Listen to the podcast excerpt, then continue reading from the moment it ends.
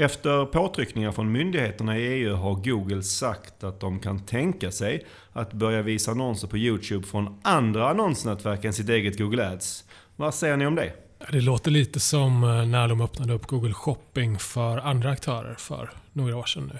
Ja, visst gör det. Frågan är om det får någon praktisk påverkan på konkurrenssituationen eller om det blir som med CSS för Google Shopping. Det vill säga mestadels en konstgjord lösning för att blidka EU. Ja, det ska bli spännande att se om detta blir verklighet och vad det får för konsekvenser i så fall. Nu är det i alla fall dags för ett nytt avsnitt av Sökpodden. Du lyssnar på Sökpodden. En podcast för dig som gillar Google, SEO och SEM. Sökpodden görs av Pineberry. Varmt välkomna till avsnitt 84 av Sökpodden. Mitt namn är Mikael Wahlgren. Idag är jag nöjd att sitta här med Björn Budén. Hallå, hallå. Och Felix Brynje. Hallå, hallå. Idag bjuder vi på följande ämnen. Vi ska prata freshness, sen ska vi pinna eller inte pinna i Google Ads och så avslutar vi med nya sökmotorn Jepp. Eh, hur är läget med er idag? Jo, allt är bra med mig, men det är väl oroliga tider eh, just nu med mycket elände som händer i, i vår omvärld så att säga. Ja, man märker ju att inom vår bransch så är det många, kanske e-handlare, som har det extra tufft just nu. Jo, exakt. Och det är väl flera saker som påverkar här kanske, men på många håll beror det på att eh, det vi kallat för coronadoping avtagit i takt med att eh, ja, men samhället har öppnat upp, vilket såklart är jättepositivt. Men det drabbar ju många e-handlare som inte gör lika fina resultat som eh, förra året. Och vi ser även att ja, men många företag som är uppbackade av riskkapital behövt säga upp människor nu när räntorna går upp och det har blivit dyrare att driva bolag på lånade pengar så att säga. Mm. Det här låter kanske lite dystert, men desto roligare är ju att du Felix är med för första gången här i Sökpodden. Du kan väl börja med att berätta lite om vem du är? Jo men precis. Jag heter Felix som sagt. Eh, jag är uppväxt i Uppsala där jag även bor i dagsläget. Jag har jobbat på Pineberry i snart fyra år med primärt Google Ads. Då. Eh, sen, sen tre månader tillbaka så jobbar jag även som Head of SEM. Varför blev det digital marknadsföring för dig? Ja, men intresset för marknadsföring har egentligen funnits sedan en lång tid tillbaka. Eh, något som är lite roligt att nämna är att jag i unga dagar hade ett av de större teamen på den sociala plattformen Playhead som jag jobbade med en del att marknadsföra. Sen ville jag lära mig mer om marknadsföring generellt så jag sökte in till lite olika utbildningar vilket slutade med att jag hamnade på Mediainstitutet eh, på utbildningen online marknadsförare. Vilket verkligen kändes eh, rätt i tiden med tanke på hur det ser ut idag. Mm. Som sagt, kul att ha med dig i sökpodden Felix och med det så är det dags för dagens första ämne. Idag eh, börjar vi att prata om freshness och det är inte vilket ämne som helst för det är vårt 250 ämne här i eh, sökpodden. Ja, inte illa. 250, det är väldigt många ämnen. Ja, verkligen, och fler eh, ska det bli. Eh, freshness eller färskhet, det är ju egentligen inte en ny grej inom SEO. Det har ju varit en grej ganska länge nu. Ja, verkligen. Redan 2007 tog Google fram ett eh, koncept som de kallade för QDF, Query Deserves Freshness. Och vad var syftet med det? Det gick ut på att eh, de ville avgöra om användaren som sökte efter en viss sökterm behövde ha färsk information om det här ämnet de sökte efter eller inte. Hur gick det till då? Rent konkret så tittade Google på om intresset för ett eh, visst ämne eller ett visst sökord eh, plötsligt steg och om de eh, samtidigt också kunde hitta mycket ny information om det här ämnet på, på sajter på nätet. Och om så skedde så sågs det som en indikator på att det var ja, men troligt att användaren ville ha färska nya resultat. Och Det här påverkade såklart många av de sökningar som gjordes. Ja, och sen i slutet av 2011 så kom en uppdatering som fick namnet just Freshness Update. Ja, precis. Och det var en ganska stor uppdatering gällande just eh, eh freshness där. Också i någon form så påverkar den cirka 35% av alla sökningar. Vilka sökningar är det där färskhet egentligen premieras? Eh, det kan vara ganska eh, många och eh, olika sökningar. Ett exempel skulle kunna vara statsminister Sverige. Söker man på det så vill man ju sannolikhet hellre se resultat om Sveriges nuvarande statsminister och inte den som var statsminister för 10-15 år sedan. Eh, eller om du googlar på fotbolls-VM, eh, då kommer du eh, Google i större utsträckning visa resultat som handlar om det stundande VMet och inte kanske VM 94, även om vi tog brons då. Mm. Men alla sökningar behöver kanske inte färskhet på samma sätt? Nej, verkligen inte. Googlar du på till exempel när sjönk Vasa så kommer sannolikt inte en sida ge ett bättre svar på det bara för att den är färskare. Och eh, De här exemplen vi eh, tar upp nu kan ju tyckas vara eh, självklara men i vissa fall kanske det inte är lika tydligt om freshness är viktigt eller inte. Och I många fall så kan det ju faktiskt vara både och. Det vill säga det finns resultat där det är relevant för Google att visa upp både färska och äldre sökträffar. Har du något exempel på det, på det senaste när det kan vara både och så att säga? Ja, men vi kan ta ett eh, aktuellt exempel. Eh, inflation som det pratas eh, mycket om nu på nyheterna. Eh, eftersom det här är ett så aktuellt ämne är det såklart eh, extra många som, eh, börjar, eh, som googlar det just nu. Och I sökresultaten för sökning inflation så får du dels upp färska nyhetsresultat och eh, äldre sidor som funnits länge som beskriver vad eh, inflation är. Och här är ju sökintentionen ganska tvetydig. En användare kan ju leta efter färsk information om inflation eller vill bara läsa in sig på begreppet. Så därför ser du båda varianterna här i, i sökresultaten resultaten. Så de färska resultaten behöver inte helt peta bort alla de äldre resultaten så att säga, utan eh, de, de kan samsas bredvid varandra. Hur uppfattar Google färskhet på en sida? Det mest givna sättet är ju när de först indexerar en sida. Då får de ett, eh, ja, men ett startdatum kan man säga. Eh, men sen besöker de ju samma sida regelbundet och märker om innehållet har uppdaterats och bedömer sidans färskhet utifrån det. Kan man hjälpa Google på traven här? Ja, du kan ju skriva ut när en sida publicerades eh, eller när den uppdaterades. Eh, både på själva sidan men även i koden via strukturerad data. Och det här hjälper ju Google på, på traven att förstå att ja, men nu har den här eh, sidan uppdaterats. Även om de såklart också kollar på, på själva innehållet på den. Björn, du och jag har ju pratat en hel del om freshness de senaste åren. För vi har ju mm. båda upplevt att vid, vid flera core updates så har det färska innehåll premierats och börjat ranka lite bättre, i alla fall som vi har sett det. Ja, på, på vissa håll. Eh, kanske inte just den senaste core-updaten eh, som var precis nu i slutet av maj. Men eh, ehm, vi har väl sett på vissa håll att eh, de senaste 1-2 åren att det har varit vanligare med lite nyare resultat i, i serparna ibland. Ja, och sen inser vi såklart att det inte nödvändigtvis innebär att det enbart är freshness som gör att dessa sidor då rankar Nej. bättre. För det kan ju vara att nyare innehåll har mer innehåll och, och då kanske det är det som är anledningen till att de rankar bättre. Ja, precis. Eller kanske en kombination av båda. Ja, precis. Har sökresultaten blivit bättre av detta då? Jag skulle säga ja. I, I, vissa fall, i alla fall många fall som jag tänker på, så är det klart nyare sajter som har trumfat ut mer auktoritära sajter. Och det har inte känts helt givet att det är sökningar där färskhet nödvändigtvis ska trumfa auktoritet. Och här vet jag att eh, du har gjort en, en del tester Wahlgren kring eh, freshness för våra egna sajter. Eh, vill du berätta lite vad du har gjort och vilka resultat du har sett? Ja det kan jag göra. Alltså, tester och tester. Man ska inte ta det här för stort kanske för det är liksom ganska enkla tester. Men jag har bland annat testat på sökmotorkonsult.se som är vår blogg där vi har skrivit eh, under, ja det är väl snart 15 år, tusentals artiklar. Där har vi testat med att uppdatera gammalt innehåll. Att ändra det och så, så det blir lite mer aktuellt och samtidigt då via strukturerad data ändra eh, uppdateringen eh, på den och även skriva ut att den, artikeln är uppdaterad. Och än så länge så kan jag faktiskt inte se några tydliga resultat på det. Men samtidigt, det här är lite svårt för att vi märker att det här äldre innehållet rankar sämre och sämre. Och det kan ju vara genom att vi uppdaterar det så kanske man eh, stannar av åldrandet. Så det, det är inte säkert att man får en positiv effekt. Det kan vara att du minskar den negativa effekten av att innehållet blir äldre. Så det är en sak vi har, har testat. En annan sak vi har testat som var lite av en, jag ska inte säga att det var en slump, men Eh, normalt sett så gillar jag inte att byta URL. Eh, för jag tycker det är en onödig risk att ta. Men i ett fall på en viktig undersida vi har på pineberry.com så hade vi liksom bytt namn på tjänsten. Så det, kändes, det gamla URLen kändes fel. Eh, så därför så kände vi att vi vill nog ändå byta den här URLen. Och det gjorde vi efter att vi hade tappat lite på det här sökordet. Och ehm, så bytte vi URLen då till det här nya namnet och pekar såklart om den gamla URLen. Och då helt plötsligt hoppar sajten tillbaka. Och min teori här, som jag kan ha fel, eh, är att eh, det beror på att det blir en ny sida i Googles ögon, som du var inne på Björn. När Google bedömer freshness så är det när de först ser sidan och det här fick de se den igen. Så man kanske påverkar freshness på något sätt. Ja, det är ju väldigt intressant oavsett. Och på tal om det här, vad är det, för, vad är det bra att tänka på när det gäller freshness för, för sajtägare?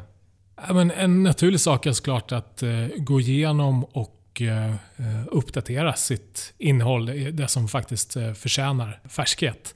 Ehm, det kommer vara bra för din användare och därigenom förhoppningsvis för din ranking på, på Google. Är det mer värt att uppdatera gammalt innehåll eller är det bättre att lägga krutet på att skapa nytt innehåll? Eh, bra fråga och eh, jag skulle säga att eh, det beror på. Är det innehåll som historiskt genererat mycket trafik men som du har tappat på över tid så kan det definitivt, vara värt att uppdatera det. Men är det så att säga innehåll som spelat ut sin roll får du nog bättre ROI av att skapa helt eh, nytt. Och här kan det såklart vara på sin plats att eh, slå ett slag för eh, evergreen-innehåll för det kommer stå emot freshness bättre så att säga. Vi får väl se hur detta ämne står sig över tid. Eh, förhoppningsvis känns det färskt även om ytterligare 250 avsnitt. Och med det så går vi vidare till dagens nästa ämne. Nu är det dags för ett litet snack om eh, Google Ads och vi ska prata om man ska pinna eller inte pinna rubriker och beskrivningar i sina RSAs. Och ja, vi går väl rakt på sak Felix. Ska man det? Ja, det är väldigt svårt att ge ett eh, rakt ja eller ett eh, rakt nej till att pinna skulle jag säga där. Det är som svaret jag ger på alla eh, SEO-frågor. It depends helt enkelt. Ja, men lite så. Ja, och hade det funnits ett givet svar så hade det kanske inte varit ett eh, så bra ämne här i sökpodden. Nej, eller ett, ett väldigt kort ämne. Ja, precis. Det är ett aktuellt ämne på ett sätt, för den sista juni försvinner möjligheten att ändra i ETAS, vilket gör att om man ännu inte gått över till RSAs så är det hög tid att göra det nu. Ja, det är bra att du tar upp det Felix, för vi ska nämna att vi snackade väldigt kort om valet att pinna eller inte, när vi i avsnitt 75 pratade om att just ETAS ska eh, fasas ut. Ja, men då är det på tiden att vi djupdyker i den frågan tycker jag. Mm. Och jag upplever att frågan om att pinna på något sätt delar branschen. Och med delar så handlar det väl inte om att det kanske är en stridsfråga där folk har väldigt starka åsikter och är på gränsen till arga. Eh, utan snarare att man gör eh, på väldigt olika sätt. Ja, men jag håller med. Förutom att det är tydligt från Googles sida att de rekommenderar att man faktiskt inte ska pinna. Ja, och vi tänker att vi återkommer lite till Googles syn. Och här i vår så har jag faktiskt frågat ganska många av våra kära branschkollegor hur de gör med just pinning och fått väldigt eh, olika svar. Och jag gjorde även en undersökning på sökmotorkonsult.se där svaren, ja, de var väldigt tydligt olika. Hur såg din frågeställning ut? Alltså det var bara en enkel fråga om man pinnar eller inte och alternativen var alltid, ibland eh, och eh, då sist men inte minst aldrig. Vilka alternativ vann då? Alltså ibland fick klart flest röster men alltid och aldrig hade också en hel del eh, förespråkare. Du skulle haft It Depends också som ett alternativ istället för ibland. Ja, det borde jag kanske haft. Och Felix, varför tror du att man gör så olika i branschen när det gäller att just pinna? Det är, en väldigt bra fråga faktiskt. Eh, delvis tror jag det handlar om att det ändå är relativt nytt och det kanske inte satts någon standard. Eh, men det handlar nog ännu mer om feedbacken som man får från Google gällande rubriker och beskrivningar i RSAs. Att de är så dåliga att det inte går att avgöra egentligen vad som är bäst. Och då blir det lite tycke och smak som jag avgör om man pinnar eller inte. Sen tror jag generellt också att man är väldigt ovan att lämna all kontroll till Google genom att inte pinna. Google har ju faktiskt tidigare i ETAS alltid rekommenderat att sökordet ska vara så tidigt som möjligt i annonsen. Ja, och om vi ska gå in på för och nackdelar med att pinna. Vi kan väl börja med saker som talar för att inte pinna rubriker och beskrivningar. Förutom då att eh, det skulle göra Google glad. Ja, och det hänger ju ihop såklart. Eh, för fördelen med att inte använda pins är att du ger Googles algoritmer mest möjligheter att sätta ihop den bästa annonsen för dig varje gång annonsen visas. Men själva grundidén med RSAs är ju just detta. Eh, och genom att pinna så motarbetar du tanken med själva annonsformatet. Ja, och när jag gjorde den här enkla undersökningen som vi pratade om precis så tog jag upp exemplet att genom att pinna en endaste rubrik av de 15 då så minskar du valmöjligheterna för Google med 93%. Så det är helt klart så att du avsevärt begränsar Googles algoritmer om du väljer att pinna. Sen är det frågan vem som sätter ihop den bästa annonsen. Är det Googles algoritmer eller är det en människa? Ja, ja, det är lite svårt att veta. Och återigen på grund av att Google ger så dålig data kring RSAs. Eh, men om man jämför RSAs med ETAs, eh, vi har ju kört dem mot varandra under en ganska lång tid, så kan man nog ändå säga att RSAs generellt inte presterar sämre. Eh, så vi kan nog konstatera att Googles algoritmer på en övergripande plan kan sätta ihop en annons minst lika bra som en människa. Sen har vi det här med annonsstyrka. Ja, men det är ju lite av en het potatis. Eh, det råder en del delade meningar kring om det spelar någon roll alls. För det är ju så att om du pinnar, då kan du inte få max i annonsstyrka. Ja men precis, och det är ganska flummigt från Google hur viktigt det är med annonsstyrka.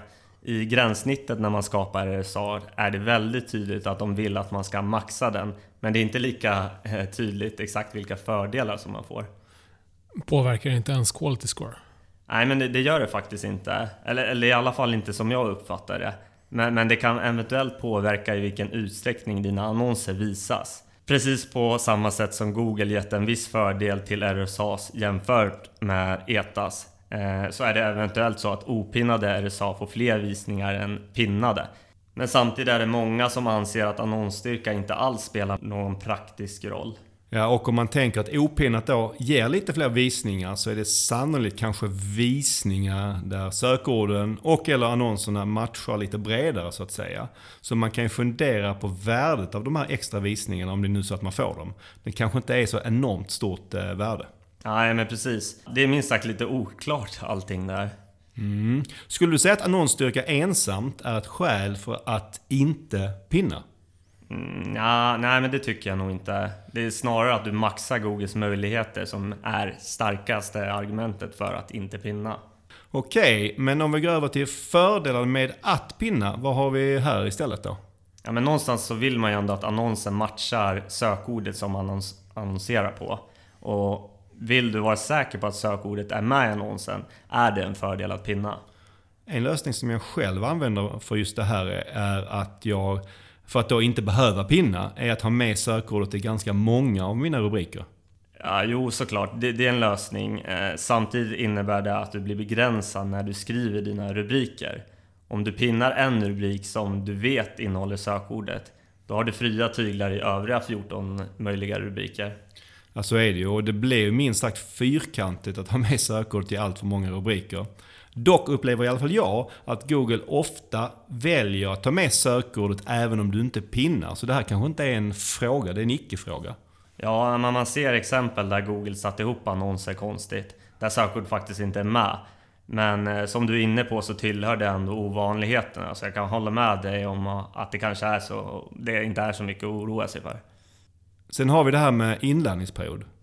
Ja, eh, även om man tror att Googles algoritmer kommer kunna sätta ihop en annons minst lika bra som dig själv så kommer det kanske ändå ta ett tag tills de lär sig vad som faktiskt fungerar. Och om du sedan tidigare vet vilka rubriker som fungerar extra bra kan det, detta vara ett argument för att pinna så att du undviker svaga resultat under inlärningsperioden. Vi har även några mer kanske externa skäl till att pinna som inte direkt har med hur Google Ads fungerar att göra. Ja, exempelvis kan det vara att du av legala skäl måste ha med vissa saker i en annons. Eh, så är det i vissa branscher.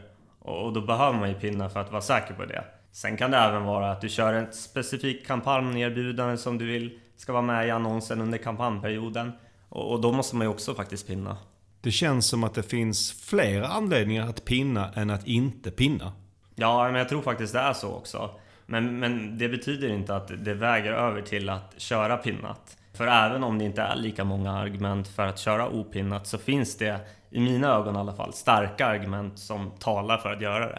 Och när jag har frågat branschkollegor om hur de gör så är det vanligt att många väljer en form av mellanväg, eller vad man kan kalla det. Ja, jo men precis. En mellanväg kan ju vara att du pinnar fem rubriker på plats ett eh, och fem rubriker på plats två. och även fem rubriker på plats tre. Och då blir det egentligen som en, en ETA-annons. Det låter lite som mellanmjölksvägen, kan jag tycka. Ja, men det kan man tycka. Men med det sagt så behöver det inte vara fel. Jämfört med att pinna en rubrik på position 1 så ger du Googles algoritmer mycket mer att jobba med.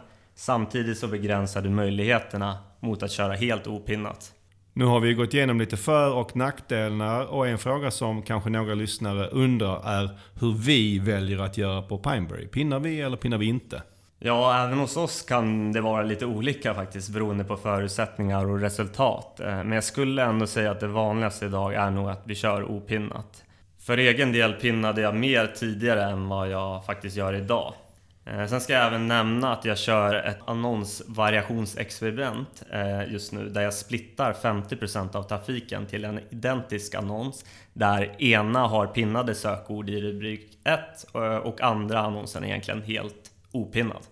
Felix, hur skulle du summera frågan om att pinna i RSAs eller inte? Jag tycker faktiskt mitt experiment som jag nämnde där eh, summerar allt ganska bra. Det finns egentligen inget rätt eller fel, så man får inte låsa sig fast i ett hörn utan man måste liksom vara öppen med att testa sig fram. Och även om det är svårt att faktiskt avgöra vad som fungerar bäst eh, så, så, måste man ändå man måste försöka få en känsla för vad som fungerar bäst. Och det behöver inte vara samma lösning som fungerar bäst i alla scenarier. Eh, kloka ord eh, där Felix. Och att kunna som du eh, då byta lite syn på saken som du nämnde där. Och att inte hålla sig religiöst fast vid något. Det är ju en väldigt bra egenskap som eh, digital marknadsförare. Ja, men tack. Men jag vill understryka också att jag fortfarande inte är säker på vad som är bäst i, i det här fallet. Ja, och här är du garanterat inte ensam. Eh, jag tror ingen är helt säker på om det är bäst att pinna eller inte. Och eh, med det går vi vidare till dagens sista ämne. Nu har vi kommit till eh, dagens sista ämne. Yep. Yep. Vi avslutar dagens avsnitt med att prata om Jepp, Arefs nya sökmotor. Men, och innan vi avgör om det blir en Google-dödare eller inte, då kan vi börja med lite bakgrund.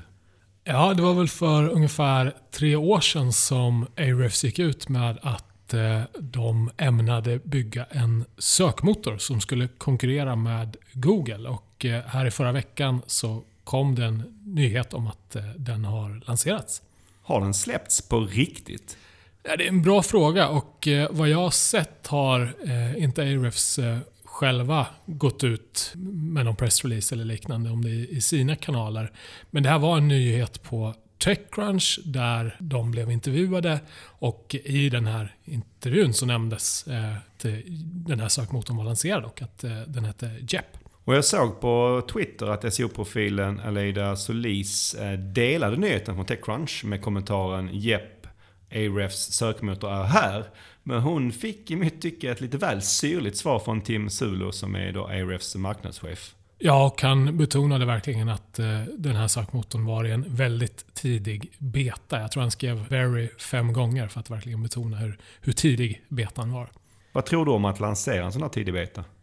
Alltså jag är inte helt säker på att eh, det var tänkt att det här skulle lanseras, men, men det låter jag vara osagt. Det jag tänker på är lite den gången när Bing lanserades. Då var ju den betydligt sämre än Google och eh, fick inte riktigt fäste trots det maskineri som Microsoft har eh, bakom sig. Och eh, Idag står sig Bing eh, betydligt bättre mot Google, men frågan är om de inte lite missade sin bästa chans att utmana Google genom att de lanserade för tidigt. Och det är väl möjligt att Ahrefs, eller Jep som väl är ett eget bolag, gör, gör lite samma misstag nu kanske. Men jag ska låta det vara osagt. Och vad ser ni just det? Lanserar de för tidigt utifrån vad ni har märkt när ni har testat Jep?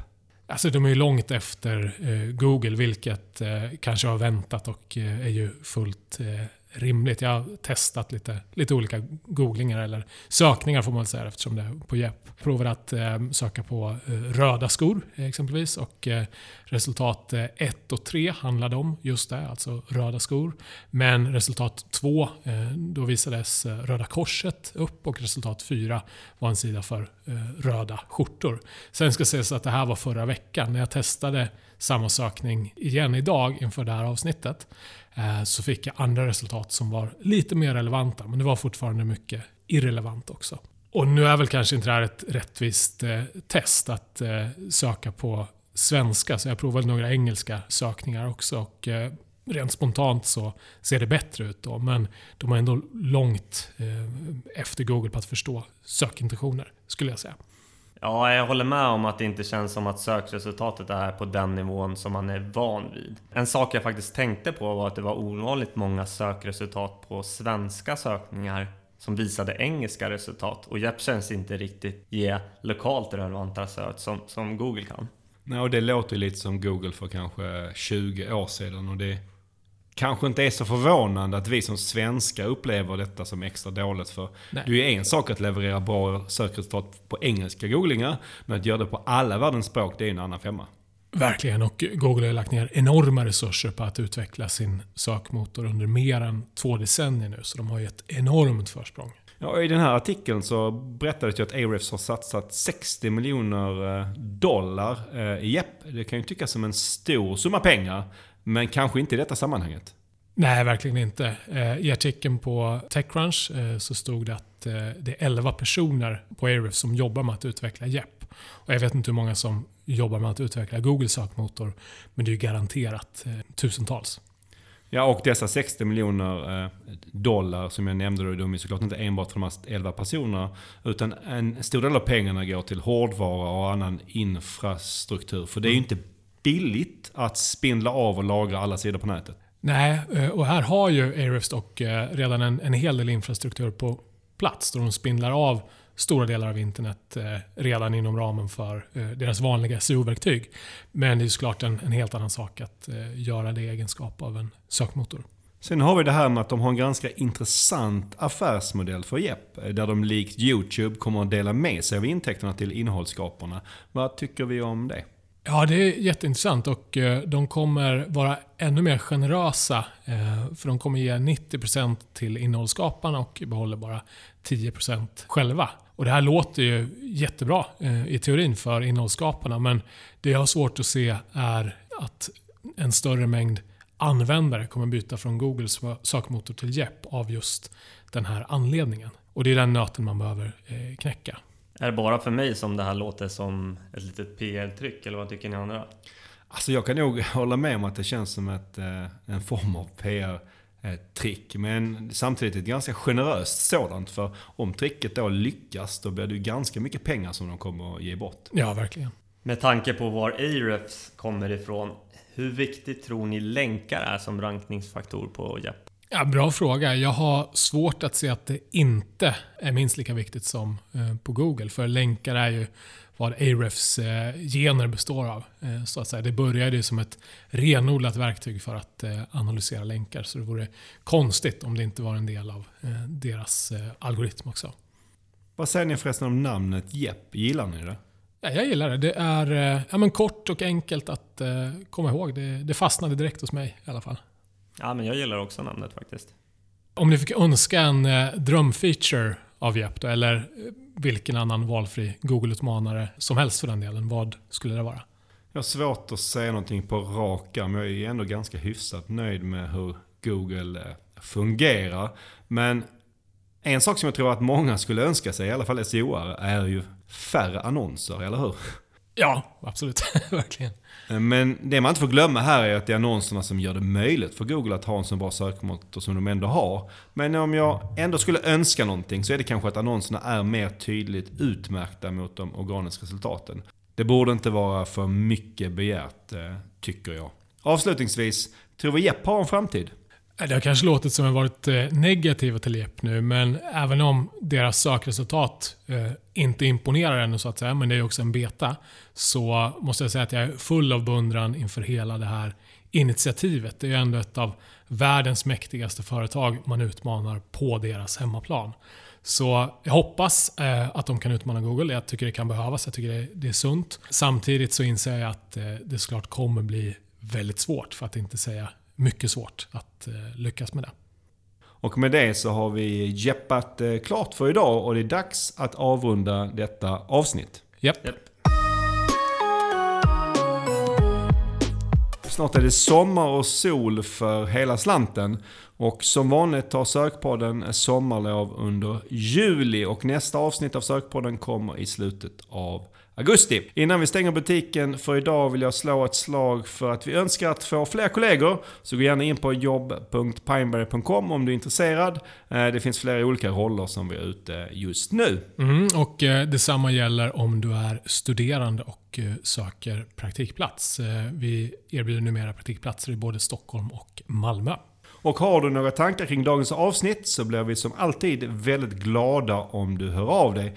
Det är bara att skicka ett mail till sokpodden pineberry.com. Tusen tack för att du har lyssnat idag och ha en alldeles förträfflig skön sommar så hörs vi igen i augusti. Tack för idag. Glad sommar!